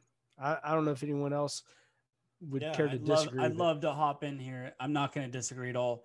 but I'm I'm gonna add to the point. It's because like Bitcoin's risk profile has adjusted uh, since it has grown to this new level. Like so, actually, by just default number go up, uh, Bitcoin reaching a trillion dollars in market cap is now accessible to a whole new level of an of an investor class that can bring that can bring in so much more money than just the normal retail investor that has been propping this up for 12 years. So like if you have not bought Bitcoin up until now, you know, you, you've had 12 years to front run institutions. So now, yeah, yes, like this week, Morgan Stanley comes out. They're going to offer Bitcoin only to people that own, I think it's 2 million within, uh, you know, within their company. Like that sucks, but like there are so many other ways for you to buy Bitcoin and you need to just do it. Like that's it. It's a bargain still. At 60K is really cheap to where this is going when you compare it to look, take Bitcoin, compare it to it's cheap no matter what the price is. It's always cheap compared to fiat currency. Yes. You, you, you have one you have you, you have fork in the road. Do you want to have blood money that's based on terrorism that funds pretty much everything and you're going to lose everything you store 20% a year on top of what you pay in taxes yes. or do you just want to have yes. a sound form of money that you control and that's Dude, it fuck the state okay? like what they the fuck you, like, it's like what? It's it's communism or it's individualism. Your choice. It's that simple. Like uh, there's no way yeah. you know for just to keep going down this fiat money path. It's going to lead to more centralization and less individual liberty. So fuck that. They already want to raise fucking taxes after they just printed so much money. Are you fucking kidding me? They need like, to get it back. How is how is nobody having a problem with this? No, like, no, no, no. They, we're just getting our stimmy. Okay. Finally. Okay. It, but it, we, we won't we won't go down this path today. No one paid taxes. This is financial advice. Just kidding. Just kidding. Um, they did kick back. The, they did kick back the tax deadline uh, by a month in the U.S. So, um, HODL on, comrades. One more month to hold before you pay them taxes. If it means anything, the last two years have been the first few years in my memory that they've ever pushed back the the tax deadlines. And uh, there is a stat line in the Weimar Republic by the time it all fell apart, the government only ran 4% on taxes. So the less taxes mean for the government, the closer we are to the end. I just, all I'm saying is I strongly, strongly recommend that everybody pay their taxes in full. It's very, very important. I I agree. I was um, just kind of buzzing talking. Well, you know, I mean, uh, it, but fuck the state. Fuck the state. Yeah, yeah. Fuck the state. Exactly. Fuck, fuck all Fuck that. central bankers. Let it be known on this chat that I said fuck central bankers and fuck the IRS, but pay your taxes. Because they'll kill you if you don't. They will kill they you. They have guns. But so, yeah, anyways. Comply with all so, rules. Very important to comply.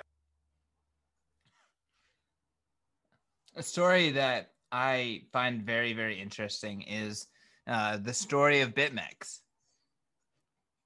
Oh, BitMEX.com is still in operation.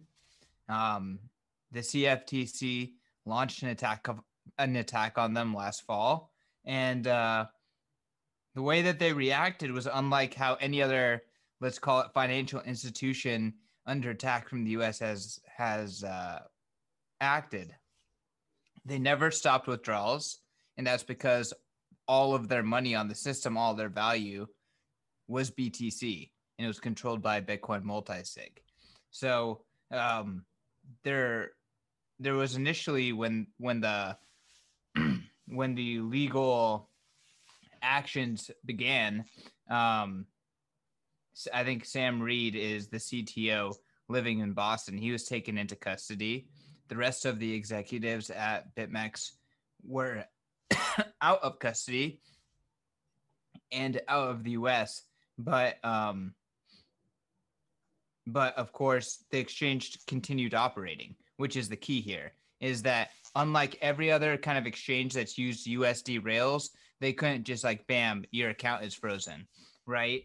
Um, so now we are seeing um, the BitMEX uh, BitMEX co-founders kind of now going into custody, now you know flying to the U.S. and uh, you know, um, you know, allowing themselves to uh, kind of enter into agreements with the U.S. Um, but what I find is really interesting about this story is that because of Bitcoin, their business was never interrupted. Because of Bitcoin, they were able to kind of surrender on their own terms. Um, versus uh, without Bitcoin, like Arthur Hayes, all of these people would be on their knees, right? They'd be on the run, and it'd be a completely different situation where um, Bitcoin, BitMEX is right now. And I just see this trend of like in the future, companies are going to have more bargaining power with the state. And it's going to, you know, we are already seeing Facebook having bargaining power with Australia, but we're going to start seeing more and more companies like BitMEX having bargaining power with the US and with other state entities. So um, while, like, kind of on the surface, it seems like, oh, yeah, BitMEX is surrendering, these executives are surrendering. Arthur Hayes is going to be in Hawaii next month and surrendering. Um, you know, I see like a path for, yeah, the state has way less power in this specific uh, case study of BitMEX than it has had historically in the last hundred years or so. Sorry, that was long winded, but curious what you guys think. Think that- Shout out Arthur Hayes and BitMEX. What up, Justin? Just said, sh- shout out Arthur Hayes and BitMEX. I think they've handled the situation so well, and you know, I think using Bitcoin as as their money, uh, their bank accounts couldn't get shut down. Their customers were protected, and they didn't cave.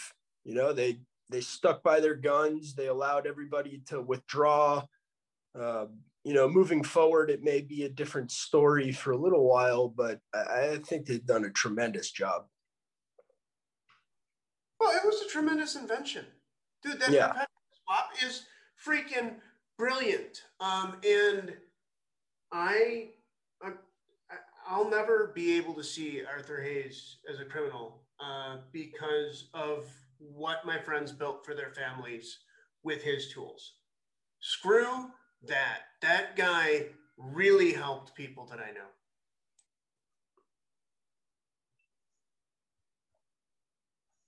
But yeah, yeah well, CK, I mean, to your to, to I'm your gonna point, hop like, in there and say the same thing about uh, Ross Ulbricht. But that dude, uh, it's fucked. So, Justin. Yes, sir.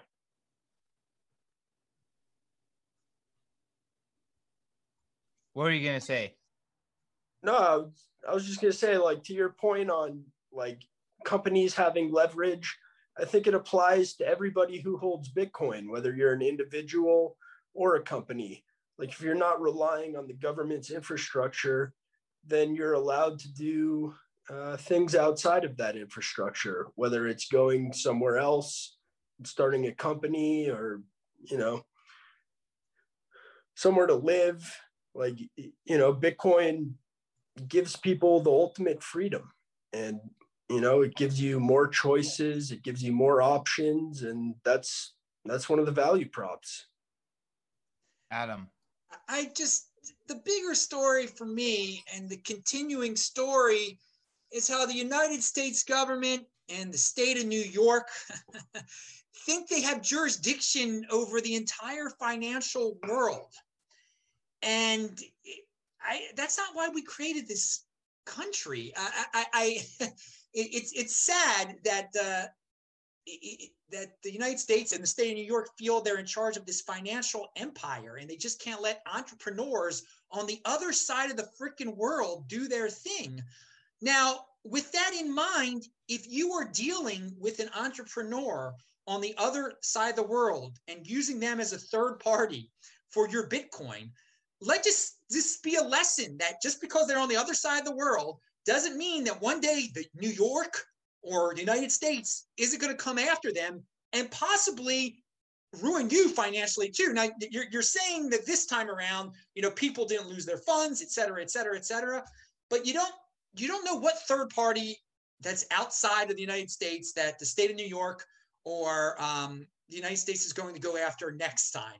So it's another reason to, you know, not invest in projects per se, but invest in yourself and control your own private key. But still, I, just find it why why is the United States doing this still? Why? Why is the state? Well, I know why the state of New York is doing it because the attorney general wants to run for governor and wants to become popular and wants to make a name for herself. That that's understandable. Okay, but the the the the, the United States, ha, I wish it would give up its uh, the, the mentality that it is the ruler that it rules a financial empire.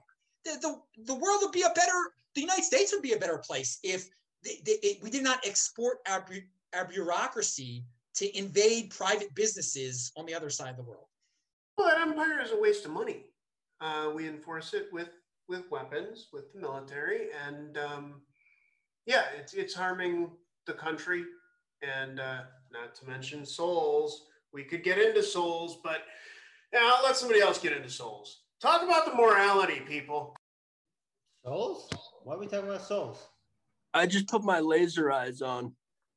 Excellent. You need your laser eyes so that you can blast uh, military backed money. We're talking about souls, keep it simple, Bitcoin, because um, fiat's immoral and it's only kept afloat by immoral means.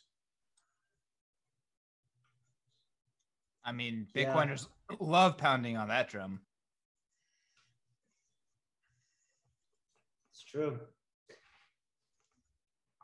I think Arthur um, Hayes is. Um, I, am a big fan of his blog, his writing, and I think uh, you know we just need more people that whether it's just him or him and you know his his other co-founders. I never heard their names before this all went down, but you know we need smart people that are willing to like stand for something and not just get on their knees and conform like so many other businesses do. Um, and uh, I like seeing it. And you know what? The wealthier that people like that are, the better that we all are because the you know if if you don't have any means, it doesn't fucking matter how idealistic you are. You don't you don't have any power. But when you have, I mean, that dude, you know, that dude's got a lot of money. That insurance fund has done very, very well liquidations are a good business to be in. And um, you know, I, I I'm sure he's gonna get out of this, and then he's gonna do something else dope, and he's gonna keep on, or they. I'm sorry, I keep referring to him. Hopefully, the other two guys are not cucks. Also, um, you know, they do some other dope shit, and they just kind of keep, you know, being on the front lines, running. Um, because we need that. We need more. We need more entrepreneurs like that that stand for something that are willing to die um, for the cause you know because that's that's what it takes to change shit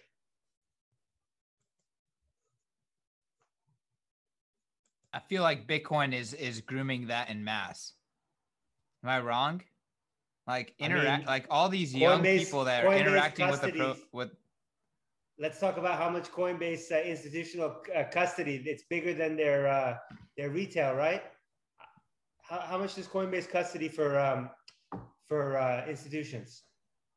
Some crazy amount of Bitcoin, right? You tell me. I don't I don't know what it is. I wanted to ask a question about that earlier, but I think that number is um, inversely related, inversely uh, proportional to the to the sentiment that you just made. I hope it's not, but I feel like it is. No, I mean, I'm just saying that like the young people that are interacting with Bitcoin, like they're being groomed to to resist. They're being groomed to see it, to to to understand reality, and to you know build despite the permission, right? So uh, I'm bullish. Yeah, me too. Although young, all the boomers with the money can keep you know making stupid ass decisions with their money. They, they can do that because the government absolutely will not allow their retirement funds to crash. look, we're propping up the stock market writ large. Um, that's why I said there's a continuum between equities and so-called S coins, um, because look, we're, we're printing dollars and we're placing them directly adjacent to the stock market. Um, and that's why stocks have high values. Yeah, we're we're effectively eliminating risk. You know, risk is not allowed to exist, and the only way to do that, because we're at the zero bound, is to print more dollars. So, as long as that keeps happening, values are going to go up, and Bitcoin more than most until the charade's over. I, I want to mention one thing. Uh, we, you guys, a, a, few of you were talking about, you know, taking a stand, you know, risking it all, you know, sacrificing everything for, for the Bitcoin calls. And, you know, people could do what they want to do. One of, one of the things that's easy to do, um, I think, is a little thing that you could do if you're truly in the Bitcoin overlay. If you truly, you know, control your financial fate, control your your Bitcoin, uh, your private key and everything, you can't be canceled any longer. So the simple thing is just keep speaking your mind out there on social media. You know, fitting in is overrated. Keep on being a unique beast.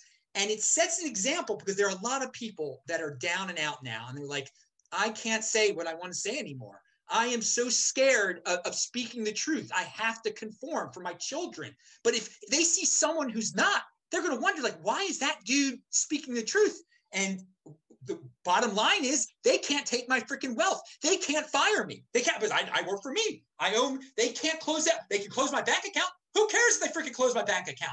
I got a Bitcoin, so I I got more than one Bitcoin. So uh, it, it's this is that's the little things you can do right there. I mean, I would not advise someone uh, you know, if, if, you want to start a big, giant, multi-billion dollar Bitcoin business that goes against what uh, the, the, New York and what the federal government says, you're you're taking a huge risk there. You're you're that's a central point of uh, weakness right there. That that's an attack vector. That's no longer just Bitcoin. But if you just keep it simple, keep it simple, Bitcoin. It sounds like you're talking about Tether. Yeah, if, you, if you keep talking about right now. If you keep it simple, Bitcoin. If you just own Bitcoin, you are you've got all the freedom in the world, and you can demonstrate it.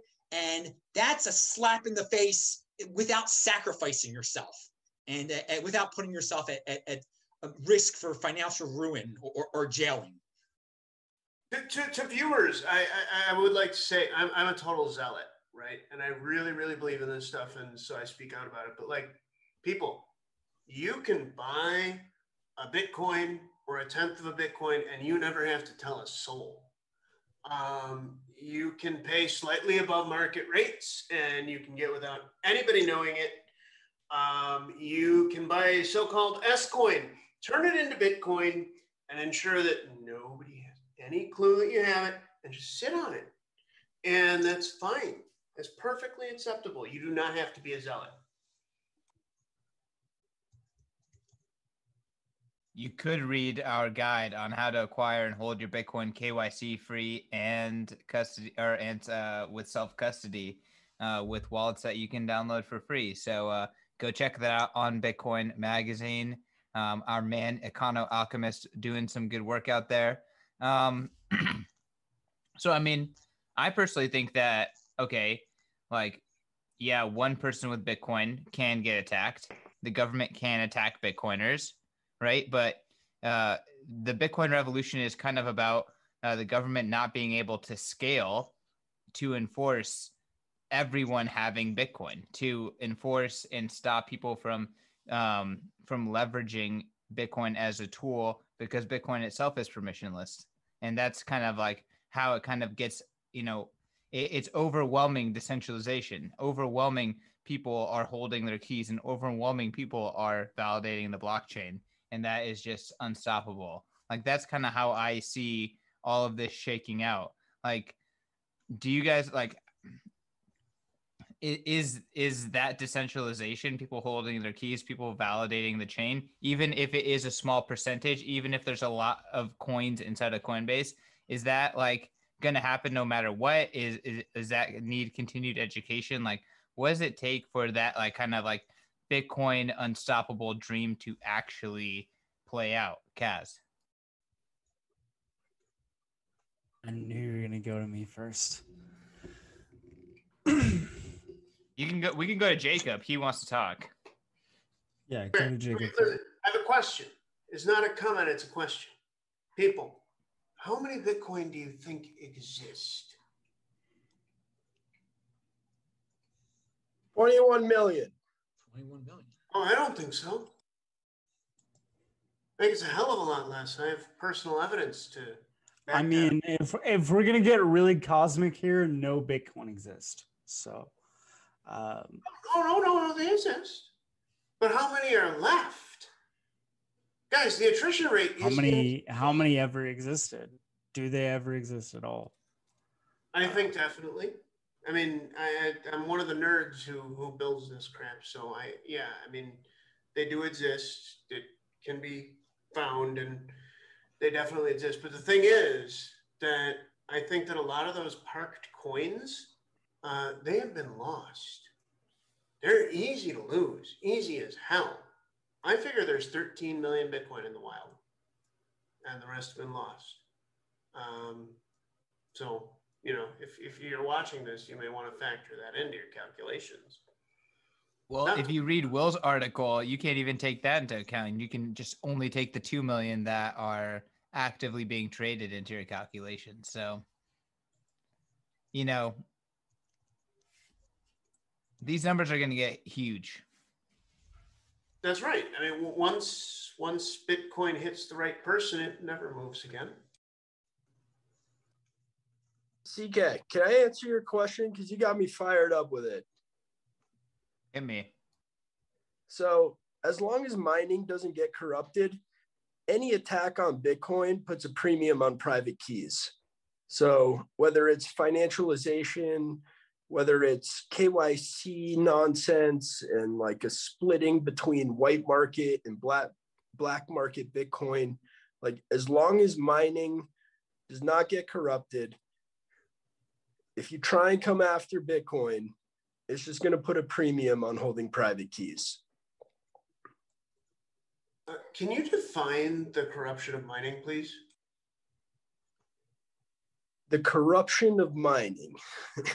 so, like, if if if transactions get sent censored at the pools, like if governments can out you know outdo hash power like h- however like transactions get settled if that gets messed with i would consider corruption of mining. Yeah i'll add like let's just say it's not a market mechanism that uh, appends uh, new transactions to the chain. Okay so yeah all right that's fair. So when that there's literally like no incentive at all. to do this it's oh, that's an incentive. They want to run the presses. The printing presses. That's the incentive. Yeah, so you know, people, the incumbents have a, a huge incentive, but um, it, let's just say independent market actors wouldn't have an incentive to do that. So, yeah, hence why mining being corrupted is when mining no longer is a market activity. Um, I mean, what's the chance of that actually happening? I don't know. I think Bitcoin uh, deniers think it's pretty high, and Bitcoiners don't think it's high at all, right? So uh, I, I don't think it's very high. I think there's very there's very few ways that it plays out where it actually works out for governments and they can out coordinate Bitcoin. But no, I'm, you know, I'm not saying it's I'm not saying it's going to happen. I'm just saying like as long as mining is not corrupted any attack on Bitcoin just puts a premium on private keys. Yeah, no, I, I hear what you're saying. And when you say premium on private keys, like it, it puts a premium on people who are already holding, you know, who are holding those UTXOs and the keys to them. Exactly. Will Bitcoin be fungible in the future? I mean, I, I think that I think we've seen that it's pretty clear that every every place in the world whether it's um, you know South Africa, whether it's you know different parts of the world, like every place that puts a India that puts a ban, you know, the seventh time on Bitcoin, whatever it may be, like all it does is drive the price up in that area. So it's just like they're they're they're literally just paying a premium on you know whatever it is. So I do think the uh, the question of fungibility is interesting that you bring that up right at the end, CK, because um, you know we have we have the question about privacy, we have the question about coin joins, we have the question about you know anonymity in in the Bitcoin blockchain, which is uh, the the time chain that is uh, redefined time that is uh, you know our you know whatever it is, and so it's uh, it's really interesting to think about like you know what you know what is that you know what, like you know it's it's a big question it's a big question of spending your money in something like this how do you how do you go about this yeah like well every and decision you make is kind of permanent it, it, it's this we're talking about a technology that is going to outlive every single person that's on this Zoom chat. Like we're, we're talking about something that's going to outlive all of us. So it's like, how are we going to go about like, you know, th- this could be a, a huge thing. Obviously, I mean, what, I mean, it could be. It's it a, is a huge it, thing. Obviously, yeah, yeah. it's a huge thing. That's thing. why we're all here, like, man. I just mean like what, like the record of how we spend money and you know what is tied to us as individuals is going to be a big thing. You know, I think we need to take steps to, uh, you know, you know, as we grow as Bitcoiners to, you know, to learn about things and to do things that uh, change that. So, Adam, I, you know, we, we keep on going back to government attacks and and worries about the government interference and, and what's the government's next step against against Bitcoin. And the United States government still hasn't uh, created a central bank digital currency yet. We still haven't got to that point. So I think that's a that's that's a point we are going to get to. So I think let's get there before we worry about certain aspects because I think when the United States government and all and some of these other big governments out there come out with their central bank digital currencies, they're going to be doing pretty well for a while. They're going to be able to monitor all of these normies so much financially that again it will be a shield for Bitcoin. And they're they're going to be able to, you know, we, we worry about hyperinflation, everything like that. Uh, with with with a central bank digital currency, they're, they're going to be able to play all sorts of negative interest rate games to further push along into the future all of the financial shenanigans they want to get get away with. So I, I do want to bring up that you know, people can worry as much as they want about the government, but they still haven't used that card yet, the uh, central bank digital currency, and, and, no major country has done it yet. So I think um, you know people worried about uh, hyperinflation, end of the. Do- I don't think the dollar's going anywhere. I, I, there are a lot of tricks up the sleeve of the United States government and other governments, and I really expect a major one to be the, the central bank digital currencies. And they are going to be able to monitor. Everyone's going to opt into it, but you're going to be able to get your uh, your monthly check that way. What's it called? The your your Andrew Yang check. The uh, your stimmy. yeah, yeah, yeah, yeah, yeah, freedom. Your freedom you check. get your, your stimulus check and your vaccine. Everything. Yeah, everything. You'll be, you'll know if you've been vaccinated through through there, and if you haven't been vaccinated, then no, you won't get your your Fed coin. But, but, but we don't care about it. We, we we've got Bitcoin still, and there'll be so, all so, sorts of all sorts of trolls out there saying that clearly Fed coin is better than Bitcoin, and they can scream it to the rooftop. Bitcoin will still increase faster, it, it, it, go away from Fed coin, but all the normies will be very happy because they're going to get their monthly check in. But, yeah. I'm sending it to Joe. Joe. I uh, I think that the first thing I think that you're right, Adam. It's definitely terrifying to think about that uh, reality. Uh, but back to like CK's question about fungibility, I think that today we saw um, the government uh, auction off some seized Bitcoin. So it goes back to show me that um, when you think about fungibility and the government is actually auctioning off Bitcoin, I think it makes us Bitcoin more legitimate and out of their control than ever.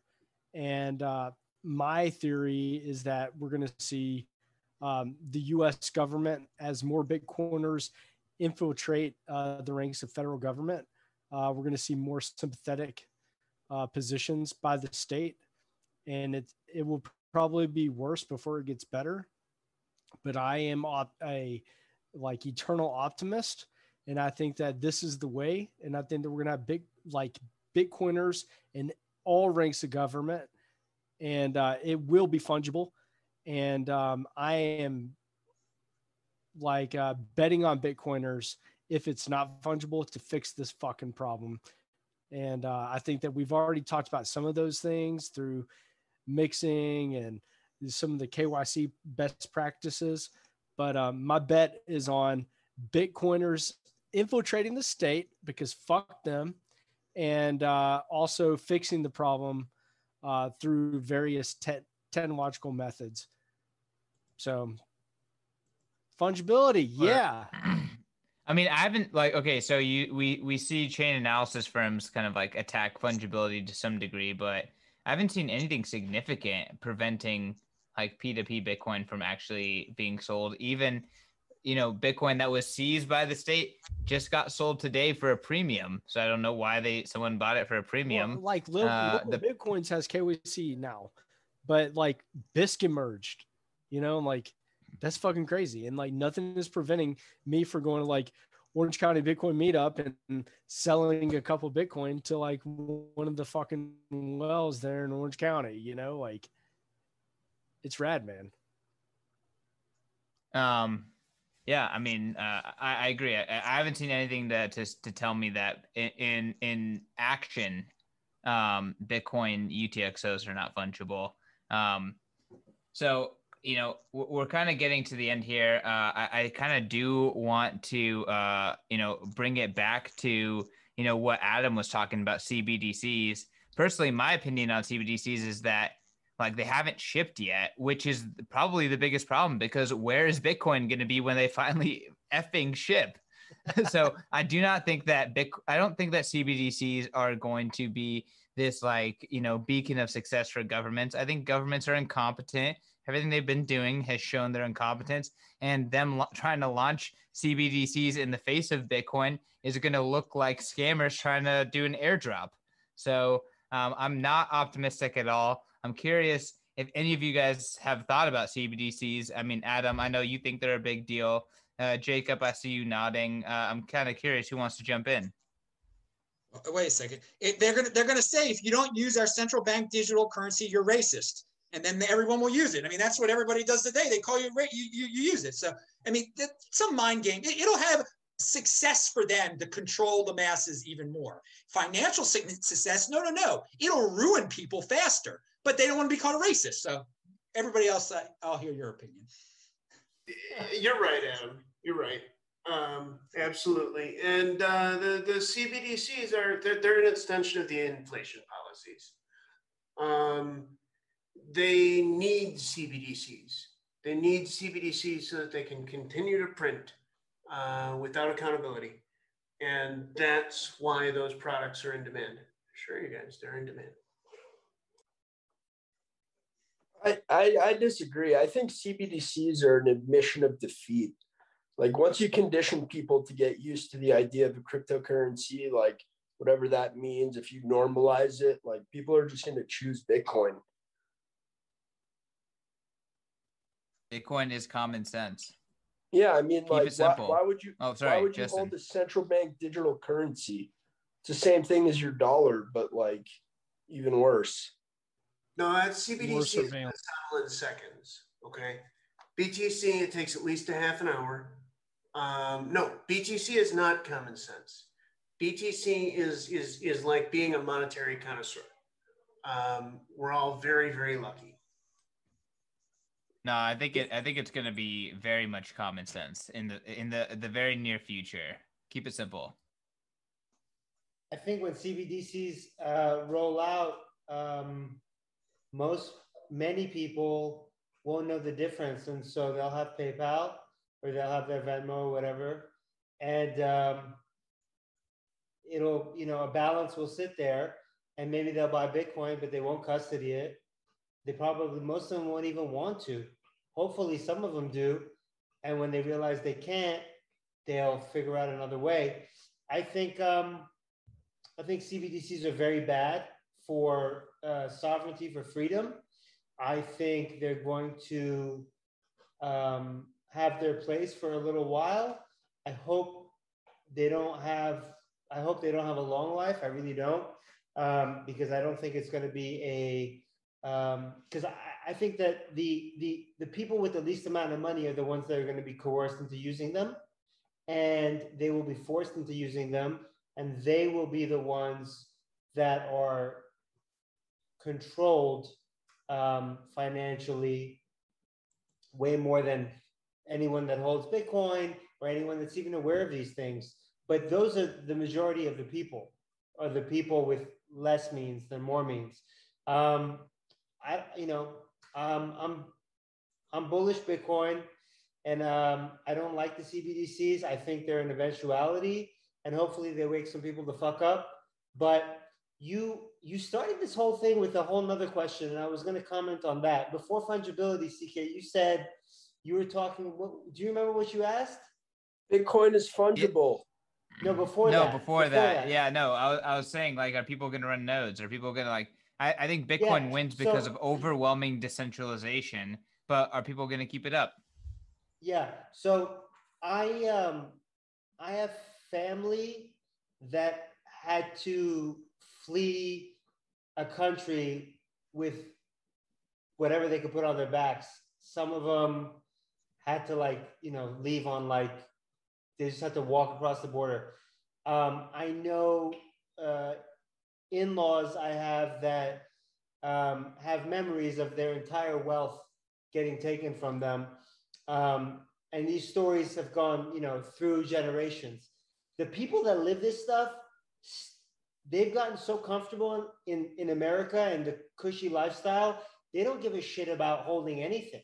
So if if one generation loses memory when they live something, it doesn't bode well for people having to put some effort into sovereignty. I'm bullish because I think that this Bitcoin will wake people up. I hope it does. But people that have lived some really shitty uh, situations where everything's taken from them, like they've lived getting their money and their wealth taken from them, they still don't care. So I hope that I hope that people wake up. I hope that you know everything that everyone here is doing to help people wake up. Um, you know, is successful because it's important and it needs to happen. More people need to wake up. I tend to believe in humanity, uh, and I hope that Bitcoin is a forcing function uh, to get people out of the the fiat mindset. Like, give people so, a, a chance because you know they do currently live in the fiat world and operate on the fiat mindset. So maybe they could act differently in a Bitcoin world. Guys, this has been a great chat. We're going on two hours now, and I think it's time to uh, to wrap it up. To to to go for a last word. Um, this is a great time to uh, you know say whatever's on your chest, anything that you want, you've missed. Um, Jacob, I know you want to say something, so let's go with you first. All right, listen, guys, it's it's not a statement; it's a question. All right, I want you to think like very realistically. Okay, the year is 2033. Okay, now can you please tell me what you pay for a gallon of gasoline, what you pay for a handle bottle of gin, and what you pay for, say, a pound of ground beef. By the way, you must use dollars. No sats, no BTC. How many dollars are those things going to cost? Wait, what was the year? 2033. 2033. Oh, infinity on all of them because Every, dollars won't exist by then. At least double the current prices. I mean, it's, it's just natural. At least double. At least double. I, I that's my concern. Double. At They've least doubled double. since March 12th of last year. Well, not ground B. I mean, yes, ground beef specifically has doubled since. It's a gallon of gas will be at least 500 bucks. Uh, Thank you. Joe's shotgunning the last beer. Wait, Get it, Joe. Yeah, wait, Jacob. okay, Jacob, what is your last word, and how do you want to end the question? Well, I mean, uh, Justin said it for me. He said a gallon of gas is going to be at least 500 bucks. Guys, you know, we're trying to be bullish. We're talking about Bitcoin and, you know, maybe, maybe my, my support of the so-called poo-poo coins as the new equities um, is, is controversial in this crowd. But guys, you're forgetting Bitcoin is the money. Okay. Bitcoin is the money, and there's really probably only like 13 and at most 15 million Bitcoins remaining, and or like actively out there in the world. And Justin is completely right. 2033, a gallon of gas is going to cost at least $500 and probably more. Look at the money supplies. Look at the fact that the government has stopped publishing the money supplies your dollar investments, unless you are a retiring boomer or a retired boomer, are completely screwed. Buy BTC as your money, that you need to be durable. Okay? Stocks are relatively safe. Poo poo coins are safe compared to the dollar. Controversial All right. Statement. All right. I mean, hey, you know, anything that can't be printed at will by bureaucrats is probably better than something that can be printed by will by bureaucrats. But I mean, if you can get into Bitcoin, why wouldn't you just do that, right? So um, the time for poo poo coins might be in in in in a in a, a future where Bitcoin's already dominated. But from a per investment perspective, like why would you buy anything else right now? Um, Jacob, appreciate you on the show. Appreciate you, you know, bringing a counter uh, perspective to the show. So, um, you know, the most important thing and what makes everyone a Bitcoiner is knowing that Bitcoin is money and, uh, you know, its meteoric rise is probably inevitable. Um, let's roll over to Adam. Adam, like I said, you're the man. I appreciate every time coming on your show. Thank you so much for coming on this show and bringing that just just filter free energy, just pure Adam. I think uh, to, to, sum up what Jacob said, the dollar is not for savings. Do not use it for savings. If it's it's going to be worth a lot less, we don't you know we don't need to get into the specifics. It is not your savings account. Bitcoin is the new savings account. Okay, and we're talking about S coins, Bitcoin. These dudes here, I've been doing TikToks for Coinbeast.com. They are only Bitcoin guys. Also, they're into just spreading the, the Bitcoin world. I'm at Bitcoin Meister on YouTube. Follow me on Twitter at TechBalt. And guys, we're living in the golden age. This is such a great time to be freaking alive. Always keep it positive. If you're in the Bitcoin overlay and you're holding Bitcoin, there's going to be so many innovations in this decade. And uh, yeah, I'm I'm just happy to be here. Let's fucking go. Smash that like button. We can pound curse on like this button. show, Adam. Yeah, pound that like button. We can curse on this show. Um, Kaz, what's your last word, my man?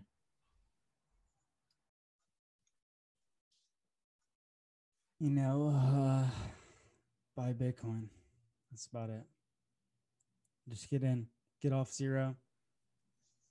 I've Where can people enough. find you? Uh, go to Twitter. I'm BTC Byco. Uh, find me or not, doesn't really matter. I don't care. I more importantly care that you buy Bitcoin. So go to Swan Bitcoin or go anywhere and just please just fucking buy Bitcoin. That's more importantly. Anywhere that lets important. you get the Bitcoin. Literally, if you can just buy Bitcoin, it's more important than anything. That's literally the reason I do it. So, the reason I'm here, talking to you guys right now. The reason I have a podcast the reason I work and do what I do, just so normal people can just get off zero and go buy Bitcoin. So just do it. Right? Saint Kaz, thank you for what you do, sir. Justin. Thank you. Yo, we need to hear more from you at Bitcoin Magazine. Uh, yo, I, I yo. think we need to get some some Justin knowledge uh, on, on the dot com. So uh, hit us up after. But what is your last word, sir? Happy to do it, man first of all, I never got to answer your uh, fungibility question. Bitcoin's already fungible. It's just not fungible when you're coming back into the fiat system. So stay away from the fiat system. Buy yourself some Bitcoin. Learn about Bitcoin. Slow and steady wins the race. We're all trying to get to the finish line with as much Bitcoin as we can possibly have. However, you can do that, make it happen. CK, I'm going to buy my ticket to Bitcoin 2021 right now. And uh, we'll see you on the other side. On the code Satoshi, my man. Save that 10%. Keep it simple. Um, if anyone wants some free Bitcoin, the Opendime I put in San Antonio, Texas has still not been uh, swept. So go watch my video. Go get some free Bitcoin. It's gone up, uh, I don't know, 40x since I did that. So I don't know how much is on there, but you know, a decent amount. Um, keep it simple bitcoin.com. I make uh, tutorials to help you interact with Bitcoin. Hit me up if you have a request. Um, I just want to help people, you know, interact with Bitcoin, sovereign, private, safely, and uh, hold your own keys. That's, you know, just respect Bitcoin, respect yourself. That's it. Thanks for having me. Let's fucking go. Keep it simple. Please come anytime. Uh, big fan of your work. And if you want to learn anything about Bitcoin, odds are Keep It Simple has made a guide already. And uh, that's probably the best place to go. So check it out. Joe, close this out, my man. Okay, everyone, thank you for joining. It's been a hell of a night. Uh, I didn't agree with everybody, and that's okay. Uh, but I think that we agreed on a lot of things too, which is also awesome. Um, I think the message here is, uh, you know, take your sovereignty seriously. Um, you know, buy Bitcoin, hodl your own Bitcoin, and uh, you know, it's a journey. So, anyway, with that being said, guys, enjoy yourself, gals, enjoy yourself, and uh, hodl on, and let's go to 200k by uh, Bitcoin 2021. 200k by conference day. Let's stay hovering. Let's do Peace. it.